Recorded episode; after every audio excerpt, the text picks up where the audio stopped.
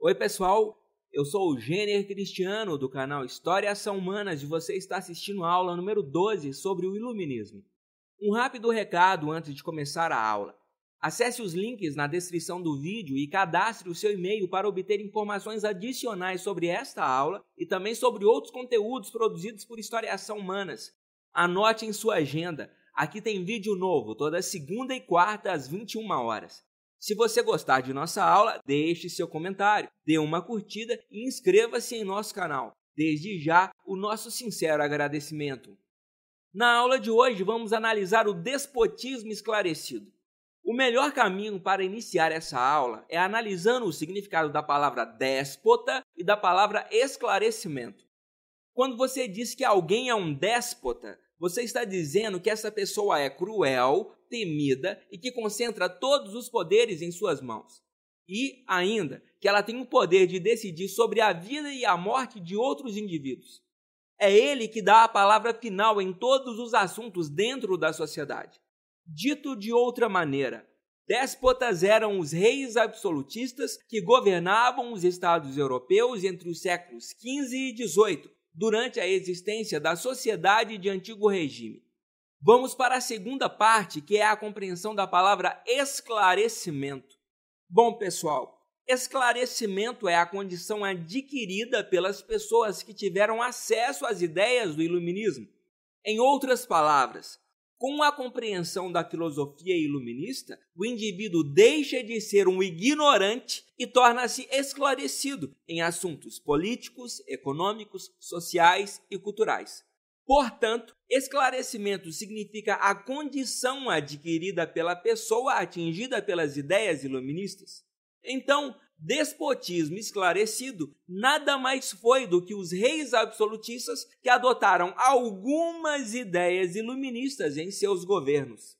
Se você acompanhou todas as aulas até aqui, deve estar achando que eu estou cometendo um erro gravíssimo pois logo na primeira aula eu disse que iluminismo e absolutismo eram ideias opostas e divergentes em relação à organização política de uma sociedade.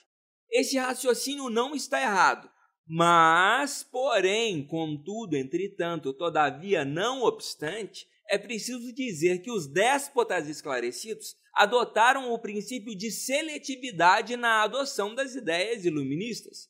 Ou seja, eles só adotaram aquelas ideias iluministas capazes de fortalecer e enriquecer o Estado. Não houve, de forma alguma, a intenção de promover a liberdade política, a liberdade de expressão e a tolerância religiosa. Portanto, podemos dizer que o despotismo esclarecido foi a adoção de ideias iluministas pelos reis absolutistas.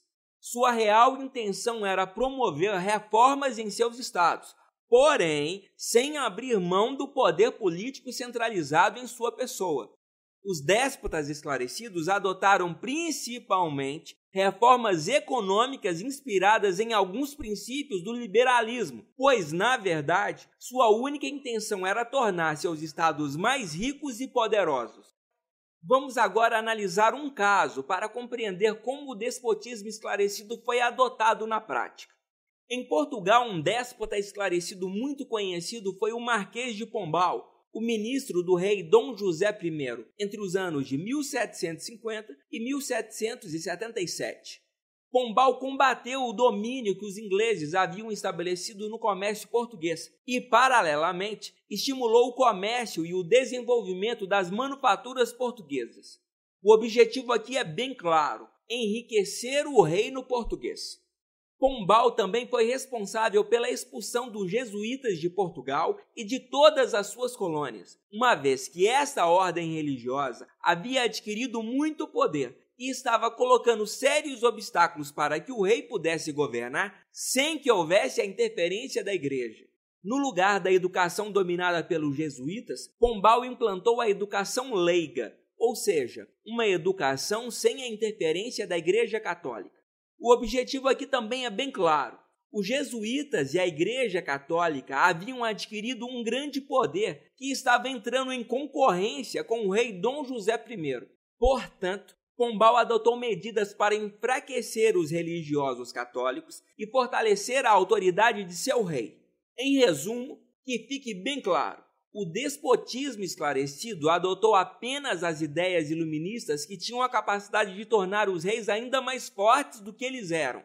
Não houve, de forma alguma, a preocupação com a liberdade política, liberdade econômica e liberdade de expressão. É importante que você compreenda que os outros casos de despotismo esclarecido presentes nesse quadro têm exatamente o mesmo objetivo. Nós encerramos por aqui. Um forte abraço e até a nossa próxima aula!